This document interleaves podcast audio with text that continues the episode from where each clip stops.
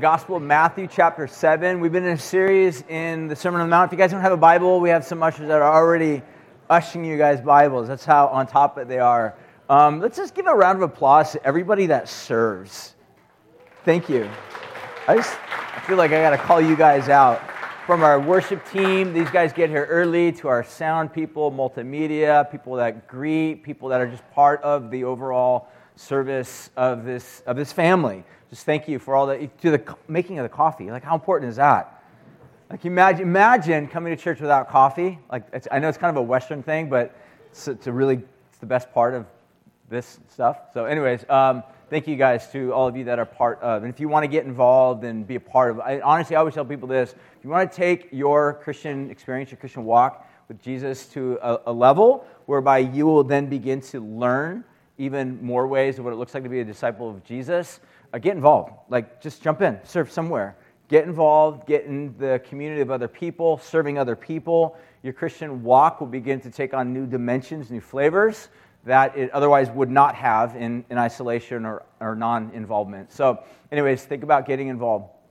So, that being said, we are going back to and almost done with this series in the Sermon on the Mount that we've been involved in throughout the beginning or throughout the end of uh, the spring, going on into the summer, going into the Summer on the Mount. This has been a part of the bigger picture, what we've been calling the year biblical literacy. Of a slide that kind of shows you a little bit of a roadmap as to where we're at reading Scripture. So if you guys have been following along, you know that we're starting the book of Galatians today. Uh, if you uh, have completely had good intentions to start reading through the Bible and completely fell off that bandwagon, you're more than welcome to just jump right back in without any feeling of guilt or shame. Again, this is not about feeling bad because you did not succeed or do good. This, there's nothing to necessarily accomplish here except um, just creating new habits in our lives. That's, that's the big idea. So, for many of you guys um, who have been doing this, what you're doing is you're creating new habits in your life that are building muscle to begin to apply and to read and to imbibe scripture in your life which that's that's amazing so that that to me is a major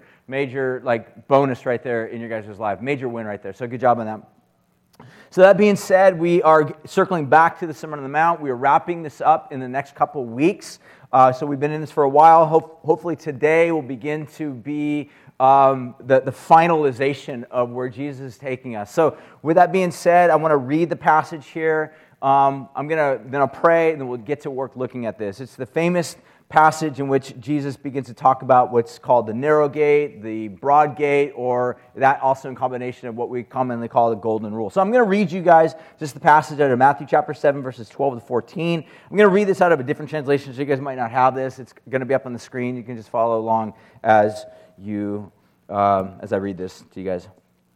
So he says this, Matthew chapter 7.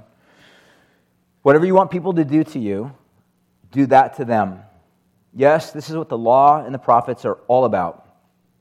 Go in by the narrow gate, for the gate that leads to destruction is nice and wide, and the road going there has plenty of room. Lots of people go by that way. But the gate leading to life is narrow, and the road going there is a tight squeeze. Not many people find their way through. Uh, these are the words of Jesus. Uh, let's pray. God, thank you for what you have to speak to us here this morning, even before we begin to unpack it and to think it through and to consider it. But we ask you right now, God, that as we approach you, that you would just give our hearts confidence and trust in you. God, that you would challenge even our assumptions as to maybe even what this is communicating or speaking about.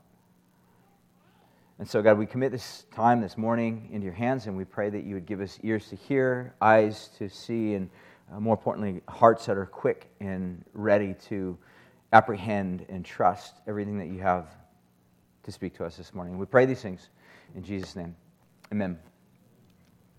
So, the past couple weeks, I've been giving you guys a little bit of a definition as to what Christianity is. I want to do that again. Again, for many of you, this is probably review. If it's not, I, I think it's, it's healthy to just keep going back and reconsidering this because, again, I think in some ways it's easy to forget and it's easy to circle back into our default mode that the modern Western conception of Christianity, really for the most part, has been reduced to nothing more than just ideas and concepts that if you believe or if you get the magic combo right, then you're going to go to heaven someday when you die. And what I would suggest to you is, though that's not entirely wrong, it's not entirely correct either. It's a, it's a half truth. What I would suggest to you is this is that Christianity really is it's a comprehensive way of life that's consistent with Jesus, that's ultimately built upon this elemental belief. So it does believe something, it does believe a lot of things actually, but the fundamental elemental belief is that Jesus is king, whatever that means. Uh, in which this individual and or the community they have this aim in life of being with jesus being like jesus and ultimately doing the stuff that jesus did that's what a christian is and the reason why we've been trying to really constantly go back over this is again i realize it's part of it's retraining certain muscle that i think that we for the most part as the west have just kind of fallen into this idea that Christianity is really nothing more than just thinking certain right things about God, certain truths about God. Um, it's not less than that, but it's far more than that. Because Jesus invites us to actually follow him. The New Testament phrase for that is disciple, to be a disciple. Or a modern way in which we can think about this is to be an apprentice, to be a loyal follower, maybe another way to think of it, a loyal follower of King Jesus. So, what do you call someone that just simply says, Yeah, I think Jesus is God? Do you follow him? No. That's not a Christian. Like, that's not a disciple. That's just somebody that believes certain aspects about Jesus. It kind of is a similar category in which James, the New Testament author, basically states that even the demons believe, but they're not loyal followers of Jesus, right? Demons. They believe. So when Jesus is on planet Earth doing ministry, he, there, there are occasions where demonic possessed people came up and they announced, This is Jesus, the Messiah, the King. So, how do they know this? Because demons know this stuff. They believe this stuff. However, they are not loyal followers of Jesus. So, what Jesus has been unpacking in this famous message or sermon that we call it is in what we call the Sermon on the Mount. Some have described this as the Jesus Creed. Or in other words, this is the idea. This is what Jesus has to say. If, it, if you want to know what it looks like to be a follower of me, to be a loyal follower of me, it looks like the Sermon on the Mount. Okay, so that's, that's it. And it's, it's beautiful, but it's also confrontative and it's challenging because if you pay any attention to this, that there is plenty enough, plenty of ideas and concepts that Jesus communicates to offend all of us. And up until this point, you have not been offended by the teachings of Jesus because you're like, oh, love neighbors, that's amazing. Then today, there's still hope because Jesus will probably likely say things today that will just sound straight up exclusive. And in our culture, we do not like exclusive claims of saying there's one way. We look at that and we say that's narrow, oppressive, restrictive. How can you identify with that? This is, but again, if we are followers of Jesus, if we're going to be loyal apprentices to this King Jesus, we have to understand what Jesus is saying here we have to deal with it. We can't just ignore it because it seems more convenient to just not deal with stuff like this. That's not being a good follower of Jesus. We have to deal with stuff that, even for the most part, may feel disconcerting or even uncomfortable or even straight up offensive. All right? Even straight up offensive. So, if you've ever been offended by Jesus, then maybe you're paying attention. Think about that. If you never get offended by Jesus, maybe you're not paying close enough attention. So, that being said, let's begin to jump in and take a look at some of the things that Jesus has to say. So, we'll take a look at basically two sections here. Now, most scholars, most writers, and uh, following through the teachings of Jesus right here, uh, they see somewhat of a break between verse uh, 12 and verses 13 and 14. So, 13, 14, they see basically uh, together as a couple, uh, but then verse 12 is a little bit distinct from um, what Jesus has to say here. Again, though, all at the same time, is all part of one uh, consecutive sermon. Now, there are questions in terms of scholarship as to whether or not this is kind of an orderly, like this, did Jesus say all of this in a specific order? We know that in the Gospel of Luke, that there's a recording of what's the Sermon on the Mount. Again, it's a little bit different, some of the different order. Again, the, the idea is not necessarily to focus on the order, it's mainly to focus upon what did Jesus have to say. Let's, so let's take a look at the first thing first, which is what we identify typically as the golden rule. The golden rule. And again, it's a passage that is familiar to many of us. It's the one where Jesus says, uh, whatever you want people to do to you, do that also to them. So let's take a look at that first section right there. Whatever you want people to do to you, do also to them. Uh, another way to think about this is like if, if you want people to love you, love them back. This is, this, this is a variation of what we typically call the golden rule. Um, so throughout history, uh, there have been variants, variations of a similar idea. There have been both negative and positive examples of this. Here's a couple of the ones. So the oldest dating idea of what's typically called the golden rule or the ethic of reciprocity uh, dates all the way back to Egyptian history, long before Jesus. It says something like this, uh, based upon obviously interpretation. That which you hate to be done to you, do not do to another. And then Thales in ancient Greece, uh, he says this avoid doing what you would blame others for doing. Then in Hebrew literature, you have what's the Babylonian Talmud, which was obviously during a time um, uh, before Jesus. It goes on to say this What is hateful to you, do not do to your fellow. This is the whole of the Torah. The rest is explanation. Go and learn. And then Jesus basically says something that's somewhat similar, but again, distinct. Jesus turns this into more of a positive idea. And again, he says, all of this, whatever this is, to love is the sum total of the entire law and the prophets. Now, in ancient Hebrew literature, there are 613 laws that basically, if the scholars that had studied this stuff had basically pointed out that there's 613 things that God commands his people to do and other things to not do. What Jesus was doing is he's basically saying, look, if you want to summarize, for example, if you were to take the Ten Commandments, thou shalt not murder, shalt not covet your neighbor's wife or spouse, uh, thou shalt not steal, all these types of things. Jesus was, what he's really saying is by way of reduction, is that if you just love your neighbor, how likely are you to sleep with your neighbor's spouse?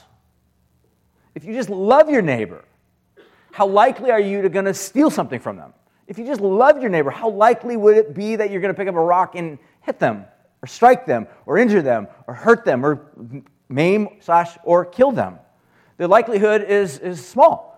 What Jesus is saying is that, look, basically at the end of the day, if you want to summarize the sum total of the 613 laws, love. Love your neighbor.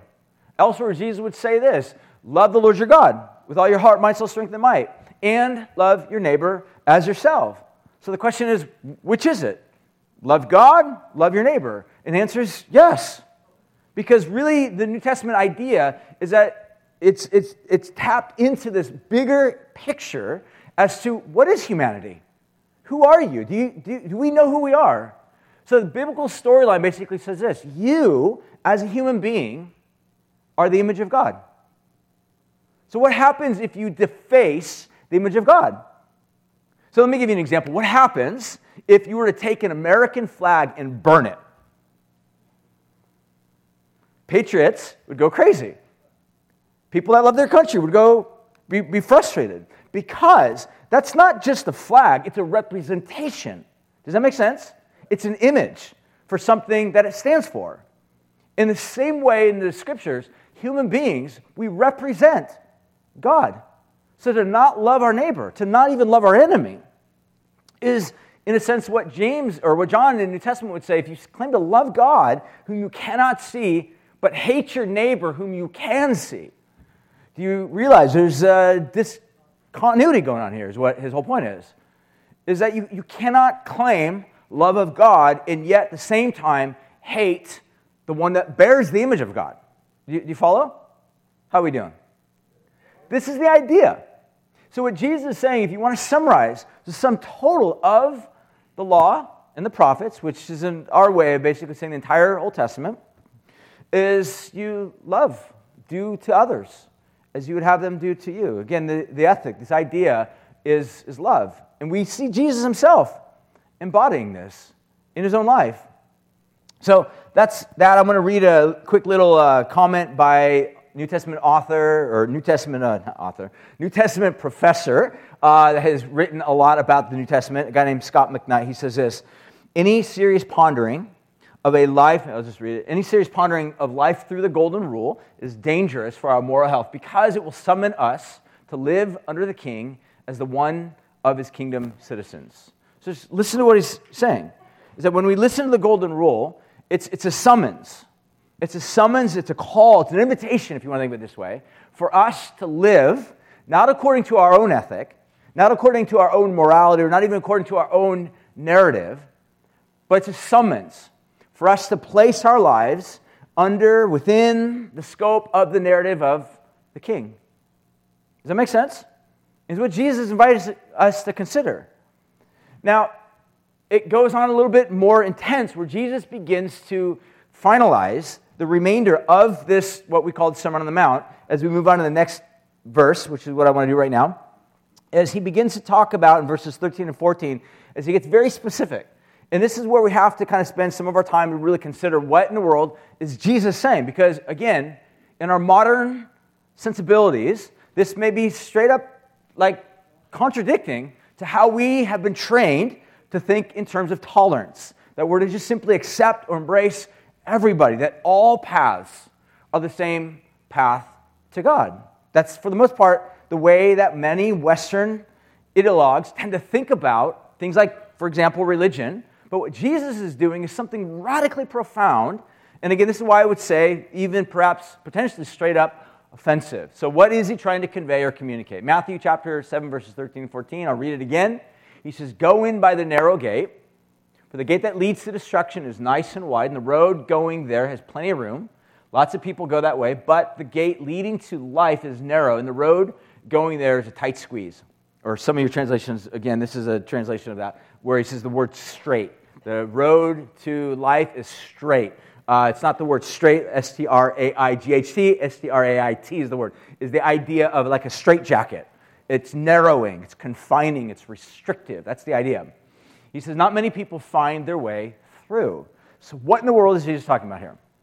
So, this is where we got to unpack and think a little bit about what's happening here. So, first of all, the word, there's a couple things I want to kind of just outline here. What we see is that Jesus goes through uh, at least four pairs of complementary or contrasting type ideas. So, he says that there are two gates there's one that's wide, there's one that's straight or narrow. There's two ways one that's broad and one that's narrow. There's two destinations one leads to life, one leads to destruction. And then two crowds the few, not many, uh, but then many. Then there's this big, broad path. I mean, there's a lot of people that are on this other path. It's kind of the default mode, in other words, what he's trying to say. Now, again, what is Jesus trying to get at? Where, he, where is Jesus within the larger context of the Hebrew scripture and the prophets? So, with that being said, I want to take a look at a couple of things before we jump into some deeper questions. Number one is take a look at the word destruction. The word 7, verse 13. He says, For the way to, uh, the, for the gate that leads to destruction is nice and wide. The word destruction, again, can be a broadly translated word. There's both an active translation and a passive way of understanding this. The active would be this idea of something that's being destroyed, something that is consigned to utter destruction. The passive is something that's uh, perishing or that has ruin upon it. Another word in which it can be translated is the idea of waste. I'll give you an example. Matthew chapter 26, verse 8 says, When the disciples saw this, they had indignation, saying, What was the purpose of this waste?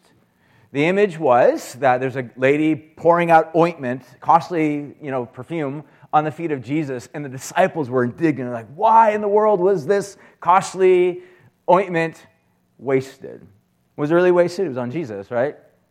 But that was the idea. So the concept that's basically being described here, one of the destinations is, as he describes, is destruction. Or, in other words, we would say in modern terms, a life of loss, a life in which we just waste what we've been given to us.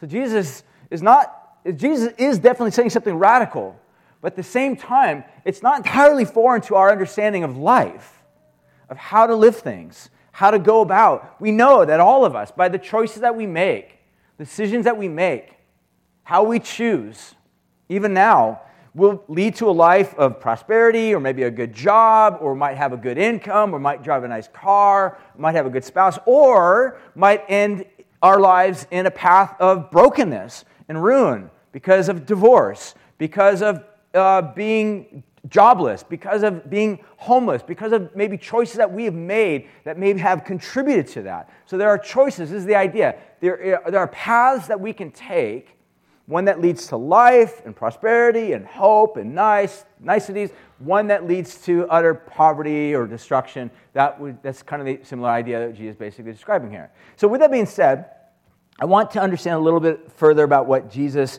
is trying to unpack here. Uh, there's a guy by the name of Scot McKnight, which I already quoted earlier. I want to read another passage that he says right here. It's kind of a lengthy passage, but just what he says. When Jesus climbs the mountain or the mountain, he assumes the posture of a teacher and a lawgiver. He issues forth his kingdom demands in a way in ways that develop what Moses taught, and then summons his followers to a kingdom obedience at the end, only to descend the mount. We are then obligated to see him taking the posture of the final prophet, the Messiah. The sermon is that serious. This is the Messiah's revelation of God's will. The major difference, of course, is that Jesus connects his teachings to, teachings to the inaugural, inauguration of the kingdom. He swallows up each demand in the sermon in the final section and then says to the disciples, Do this. So, first of all, I would just say this is that some of the questions that we might have when we hear exclusive claims in the Bible is that we're trained to think that whenever you have exclusive claims or someone standing up and saying, Hey, I'm an authority on this subject matter, you must receive what I'm about to say, we tend to think of that in terms of oppression, restrictiveness, um, because there have been occasions where power, where authority, where might has been abused in oppressive instances that has brought destruction and hurt upon people. So when people hear someone like Jesus making exclusive claims like this, there's a tendency within a modern mindset to pull away from that and be like, that's offensive, should Jesus really be saying that? But again, if you carry this idea out into its longest sense, for example, the typical concept that goes something like this Don't all religions lead to the same path? Do you realize to some degree, if you were to sit down with a Muslim and say that to them, they would actually find that offensive. Because they would look at that and say, no, we are very different than Buddhists. And Buddhists would say, no, we are very different than Zoroastrians there are some radical distinctions between the teachings and where we see things heading and things going.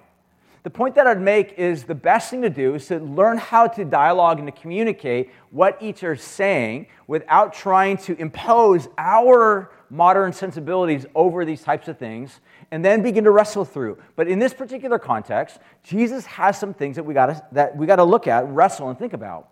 So with that being said, what we see is that there is this exclusivity of Jesus' words. But what I want to suggest is that before we begin to try to attempt and understand, let's just ask a couple questions. So, first of all, where are we at in the story? Maybe another way to ask this question where is Jesus in the bigger, broader story of the people of Israel? Because again, when we are reading the Bible, please understand, we are reading the historical, dramatic narrative from another culture. So if we are going to, let, let me give you another example. I've, I've heard this one recently, so I'm, this is not mine. This is from the Bible Project guys. I listen to the podcast. It's amazing. They make this analogy. Like if you were to go to another country, right? Let's say you go to France, and you start imposing your English or white American ideas or, you know, just American ideals or ideas upon French society or even Asian society. Do you realize how arrogant that is? To like get off of an airplane and walk into a culture and be like, why don't you have McDonald's in every street corner? Wait a minute, they already have that. Um, begin to impose your ideas, your American ideas and ideals upon them. Do you realize that's, that's arrogant? So, why do we do that with the Bible? Do you realize we're reading an ancient document? Let's let the document speak for what it says and try to understand it for what it is. Let's not be arrogant or rude with the text. Let's first try to understand where it's at within the larger context of culture and within history. Jesus lived 2,000 years ago. Jesus was part of a larger unfolding narrative of the people of Israel's history. And what Jesus was aware of, obviously, was the original story that kind of got everything going from the beginning. So, one of the things I always try to encourage you guys to think about is that if you ever get lost in a story, if you ever find yourself critiquing or criticizing the Bible because our Western mindsets are offended by that, what my encouragement to you is to go back to the very beginning of the story and begin to re understand where we're at and how we got there. So let's do that right now. Let's go to pages one, ultimately to three of the Bible. And I just want to read some of the story that we find that Jesus is in, that Jesus is ultimately addressing. Hopefully that might give us a little bit of better understanding as to what Jesus himself is trying to communicate and convey. So, with that being said, why don't we go ahead and read Genesis chapter 1. I want to pick it up at right around verse 26. Again, if you ever get lost in the Bible, one of the best things to do is go back to pages 1, 2, 3 of the Bible itself to reorient yourself to the larger narrative of what's happening here. So, Genesis chapter 1, verse 26 says this Then God said, Let us make man in our image, and after our likeness, and let them have dominion over the fish of the sea, the birds of the heavens, over the livestock, over the earth, and over every creeping thing that creeps on the earth. So God created man in his own image. In the image of God, he created him, male and female, he created them. And God blessed Adam and said, God said to them, Be fruitful, multiply, fill the earth, and subdue it. Have dominion over the fish of the sea, and over the birds of the heavens, and over every living thing that moves on earth. And then God basically goes on and gives them this dominion. So, quick question. Who God obviously created human beings, male and female, in his likeness, in, in his image, and then God tasks them. He gives them a vocation, if you want to think of it that way. What's the vocation? The vocation, if you want to use terminology, they are vice regents. God is the owner, CEO of the entire corporation. And then he calls Adam and Eve to be the highest level management and says, All of this is yours. In order for you to rule well, you need wisdom, you need guidance, you need understanding. I'm the one who's the source of all wisdom, guidance, and understanding. I created it all, I'm the ruler over it all, but I'm giving you collaboration to be able to rule over it as well. So, quick question Is this a high view of man or a low view of humanity? It's incredibly high. Human beings are, are give, I mean, think about it. They are rulers. Rulers. They literally rule the world. It's a high view of man, just in case you're wondering. High view of man being male and female. All right? Um, we go on in the next little passage here. I want you to turn to chapter 2. Read a couple of these little passages. And it says Then the Lord God took man and he put him into the Garden of Eden to work it, to keep it. And Lord God commanded the man, saying, You may surely eat of every tree in the garden, but the tree of the knowledge of good and evil, you shall not eat of it, for in the day that you eat of it, you shall die. So again, God basically gives us instruction. He says, The knowledge, the tree of the knowledge of good and evil. Um, again, there's all sorts of hypothetics as to why this and so on. But some scholars, best scholars, I think, would look at this and say the idea of knowledge, good and evil, being able to discern between what's right and what's wrong, what's life giving, what's death causing. God says, I, I want to be the one to give you the information that regards to that. So come to me. This is not something for you to be taking on your own. Because, look, at the end of the day, after how many thousands of years humanity have, have lived upon this planet, we still have not had a really good grasp on how to manage ourselves or to manage society at large. Is that true? Would you agree with that?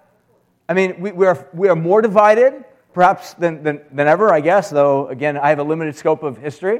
But the reality is that things don't seem to be getting that much better because, for the most part, we can't agree.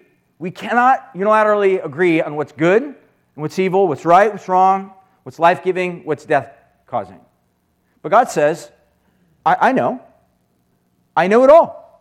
I'm God, and I will guide you. The tree of knowledge of good and evil, that's you come to me, and I will guide you into life, and I'll show you what's right, what's wrong. And then we go on to see in Genesis chapter 3, it says, Now the serpent, so we're introduced to another character of the story. We don't really know much about him. This kind of the just dropped into the story. We don't know where he came from. There's serpent. I'm saying it's a he, probably a male. But um, uh, males oftentimes do bad stuff like this. But the point of the matter is, is that whatever the serpent is, we don't know much about where it comes from uh, but we're just introduced to whatever this creature is. And it goes on to say, is now the serpent was more crafty than any other beast of the field that the Lord God had made. And then he said to the woman, Did God actually say to you, You shall not eat of any tree of the garden? And the woman said to the serpent, We may eat of the free fruit of the tree of the garden. But God said, You shall not eat of the tr- fruit of the tree of the garden in the midst of the garden, neither shall you touch it, lest you die. But the serpent said to the woman, you, shall, you know that you shall surely not die, for God knows that when you eat of it, your eyes will be open, and you will be like God, knowing good from evil. And when the woman saw that the tree was good for food, and that it was a delight to the eyes, and that the tree was to be desired to make one wise, she took of its fruit, she ate. She saw, and she also gave some to her husband, who was also with her, and he ate. Then the eyes of them both were open. They knew that they were naked, and then they sewed fig leaves together as loincloths. And the Lord, and they heard the sound of the Lord walking in the garden of the cool of the day. And man and his wife, they hid themselves from the presence of God among the trees of the garden. The story goes on, but the point that I just really want to make is that God says, Look, the day that you of the tree, the day that you somehow usurp authority for yourselves, and you try to become the ones that have emancipated yourselves from me, from my wisdom, you will, you will die. You lack the ability to fully discern good from evil. God says, I don't. In other words, what God is saying is that life to you will be found in relationship, your proximity, your relational connectedness to me. If you pull away from that relational connectivity to me, and you begin to move into the realm of saying we can make decisions on our own, we don't need God, we can figure this out on our own. God says death will then begin to reign. So, on the one hand, you have life, it's in relationship to God. You can even say there's light, which is wisdom in relationship to God. You can even say there's love in relationship to God. So, in relationship to God, if you want to think of this in terms like of a Venn diagram or a circle, in this circle you have light, life, and love in the circle of relationship with God. God says, This is all found within relationship and within proximity to me. But to turn away, to move away from me to your own ideas, your own concepts, trying to manage and govern yourself on your own, independent of me, will not lead you closer to light, life, and love, will actually lead you farther from light, life, and love, which is the opposite darkness instead of light, death instead of life, alienation instead of love. This is exactly what happens to Adam and Eve. The moment they eat of this tree, the moment they begin to take control on their own, to, in other words, to turn away from God, the big key word I want you to focus on here is the word loyalty. What are you loyal to? What is Adam and Eve loyal to? It's an invitation from God, from Yahweh, to say, Be loyal to me. And in your loyalty to me, you will have light, life, and love. In your disloyalty to me would mean the opposite, and would also mean a shifting of your loyalty to something other than me. So here's the point that I would make every one of us in this room, we are loyal to something. Loyal to something. None of us can escape this reality. Every one of us has something to which we are loyal to, something which holds our heart, something which grabs our imaginations, something which we dream about, we think about, which feeds us, which gives us a, vision for the future and a hope. Every one of us in this room has something which we're loyal to. Question is, is that which you are loyal to going to deliver on the dreams that it promises?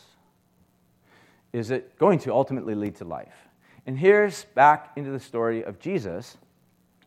He basically picks up in very similar terminology that we see Moses uses in the book of Deuteronomy, as, as well as Joshua uses, where each little phase of the people of Israel's history, they circle back to this initial story and the question of who will we be loyal to as a nation? If we are loyal to Yahweh, then Yahweh will take care of us. Yahweh will give us life. Yahweh will bring us into the land, and we will have the fruit of the land. And Yahweh will give us victory over our enemies. And Yahweh will be the one that gives us everything that's needed for life. In other words, our daily bread. Everything will be taken care of for us. Jesus uses very similar terminology and language, and he basically summarizes. This is the beginning point where Jesus begins to summarize everything by way of contrast. It, goes, it all goes all the way to the very end of the sermon where Jesus says, Look, there are two types of people that build their house. One builds their house upon the sand, one builds their house upon the rock. The point that I'd make is that Jesus is using, by way of contrast, uh, these aids to help us to ask the question who are we loyal to? What holds the loyalty in my heart? Who do I invest my time, my energy, my money, my devotion over to.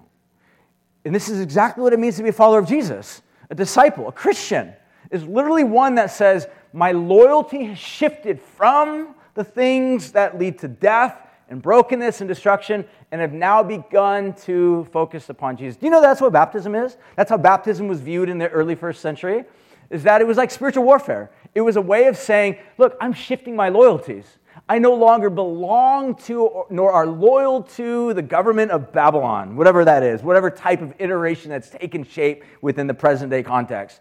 I'm no longer loyal to Babylon. I am loyal now to King Jesus. And to prove that, I will go into the waters and come out as a way of identifying I'm a brand new person. My loyalties have shifted. And on top of that, I'm now disloyal to Babylon in its ways and want to live in a way that's consistent with the ways of Jesus. So, that being said, we kind of move back to this bigger question. Again, this idea of loyalty. Jesus is simply saying this that loyalty to me is a path of life. Loyalty to what I've said leads to life. Disloyalty leads to another path, one that has been repeated throughout history, all the way going back to the garden. So, again, let's deal with the final concept, and I'll wrap it up with this idea of, and remind me, I want, before we, we finish, I want to pray. In fact, let's just do that right now. Uh, I told myself I wanted to pray for California and those that have been hit by fires. For some reason, that's coming to my mind right now. So I feel like maybe that's the Spirit's way of saying just stop what you're doing and pray. So is that cool if we just do that? So good. Let's just pray right now for those that are impacted by the fires. I'm not sure why it's just hit me right now, but let's just do it. And uh, so, Jesus, right now, out of loyalty to you and to your love for people that are right now impacted, whether it be down in Malibu or Thousand Oaks, uh, our friends, family, people that we know that are in those regions, or even in Northern California and the fire that's uh, impacted and absolutely devastated an entire community up in Paradise. Um, Jesus, we ask you right now that you would bring peace bring hope, bring reorder. God, thank you for the, for the many Christians that I've already talked to and just other good people that have stopped what they're doing to enter into the war zone to be a means of help and blessing and benefit to other people. So, God, I pray for those that have lost everything, even in some cases, lost family members. Uh, bring peace. We, we can't even begin to conceive or even know or be aware of how you're going to make good out of this.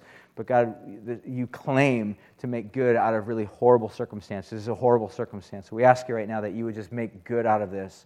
Mobilize people. Maybe even there's some here right now that they will become the answer to our prayer, even right now, by uh, using energy and time and whatever it is that they have to go and be present in some of those spaces. So, Jesus, move, work, empower, strengthen, take care of everything that's needed. Provide the water, provide the resources, provide the clothing, provide the shelter uh, provide the comfort to those that are just utterly devastated through all of this.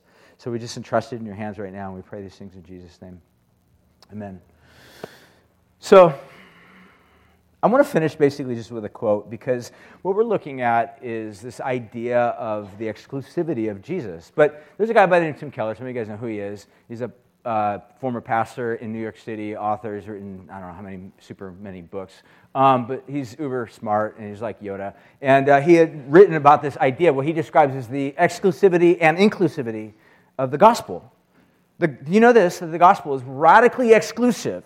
Like, we should not be shocked by that. It's, it's exclusive. Let me, let me put it this way. Let's, let me give you another analogy. Let's say, for example, I, I made reference to this last week, that you want to be a marathon runner. Let's say, for example.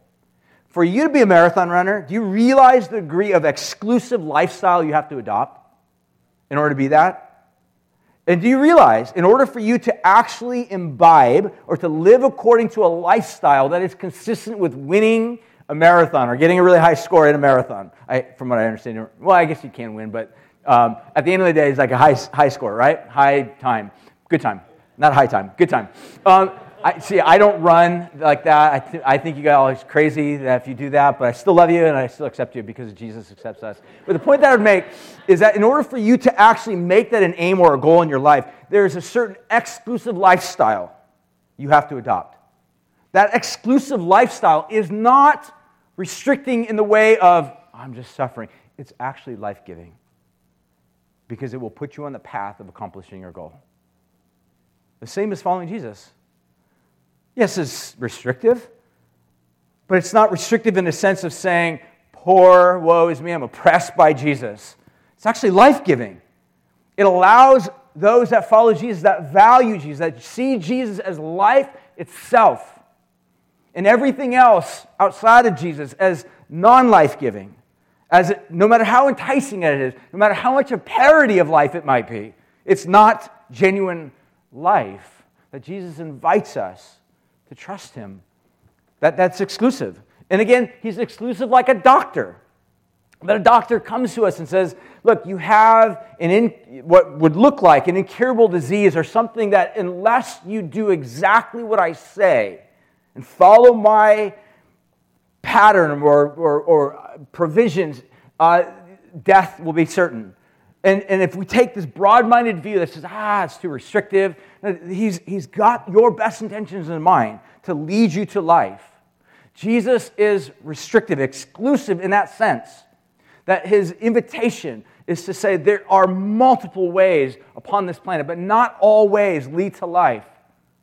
There is a way that leads to life, and it's through me. It's not just simply doing things that Jesus says, it's by way of relationship. It's back, back in the beginning of the story, Genesis 1 through 3. It's not just simply about doing things for God, it's about being in relational connectivity to this God that loves you. Listen how Tim Keller describes and identifies this whole idea of the exclusivity and the inclusivity of Jesus. And I'll just finish with this. Listen. So, at the heart of the Christian's view of spiritual reality is a man who gave his life in sacrifice for people who did not believe in him, a man who died asking for forgiveness for the people who were killing him. Therefore, Christianity is an exclusive claim, but it is the most inclusive, exclusive claim because it wants you to exclusively believe in the man who died for his enemies and asks you to live and care for yours. Next. He goes on to say, So does the message that Jesus is the only way to God necessarily lead to intolerance? It's an important question because that's the big rub. So if Jesus is exclusive, does it lead to intolerant attitude? He goes on to say, Christians can only become intolerant to the degree that they misunderstand the heart of the gospel, namely the good news that the Almighty God Himself came to serve us and die for us so we could be saved, not because of our right beliefs and behavior, but by the gift of his unmerited grace. That message, rightly grasped, cannot lead to coercion or intolerance. The gospel has within it deep resources for humility and respect. It is up to Christians to prove this assertion with their views or with their lives. This is the idea. It's radically exclusive, but it's the most inclusive of all exclusive claims. And it cannot, if properly understood, lead to coercion or oppression or condescension. There's no inherent place for that within the context of people that truly understand or that have been rightly grasped by the gospel. So the flip side is what type of person would we become like? The answer is people like Jesus. People like Jesus. People that love. People that lay their lives down for those that perhaps may even be enemies people that are other than you. To do this right, to follow Jesus ultimately requires three things. And I'll just unpack these very quickly. Number one involves instruction, or we just like to say teaching, learning, understanding. All forms of discipleship involve training. But secondly, involves practice, doing the stuff. This is what Jesus invites us in. And then finally, the Holy Spirit. The Holy Spirit teaching us, showing us what it looks like, how to truly follow God. So, the invitation of Jesus is to look at what path we're on and ask are we on a path that is pressing into Him, or are we on a path that's loyal to something other than Jesus? This is an issue of loyalty and disloyalty. So, my invitation to you is really just an invitation of Jesus to assess your life, to think about what path are you on, to make course corrections if need be. So I don't know where you're at or what types of circumstances you're going through, but the invitation for you is to do business with God. So I'm going to pray. We'll have the worship team come on up, and then we will sing. We will respond by partaking of communion. which again is this reminder that we are invited by Jesus, no matter where we're at, no matter who we are, no matter what types of circumstances we've gone through in life, to come to a table. Crazy things happen at a table. We're coming up to Thanksgiving. Some of us don't want to look forward to Thanksgiving because it's a painful reminder of what we don't have or wish we wish we had, or our drunk uncle. Or the fact of the matter is, but the table that we're invited to with Jesus is we're invited to be in his presence. Imagine what John says in the book of Revelation. He says, He who has the eyes of fire, and yet he loves us sitting across the table from us. This is an invitation of looking to the one who loves you in ways that you can't even begin to comprehend. And to realize that his invitation, his call for you to follow, is not one to destruction, is not one to subtract life, but to actually multiply life over you. As Jesus says, this is eternal life, that they may know the true and living God. Christianity at its core is really simply about knowing the God who spoke you into being, who loves you, who knows how to care for your soul by taking away your sins and giving you life instead. So, how about we all stand? I'm going to pray. We'll respond, we'll sing, partake of communion. If you need prayer for anything that's going on in your life, we have some space in the front. I'll be up in the front. we have some leaders in the front. We have some rugs in the front for you to just maybe get on your knees sit down before God's presence and just do business with Him. So wherever you're at, whatever is going on in your life, let's let's turn our hearts and respond to this God that loves us.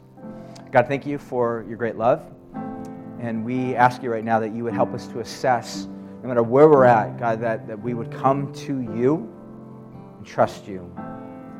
Thank you, Jesus, for how you are working and drawing people's lives out of themselves, out of their sin out of their brokenness, out of their enslavement to other things, out of their loyalty to other entities that promise much but always deliver little. To trust you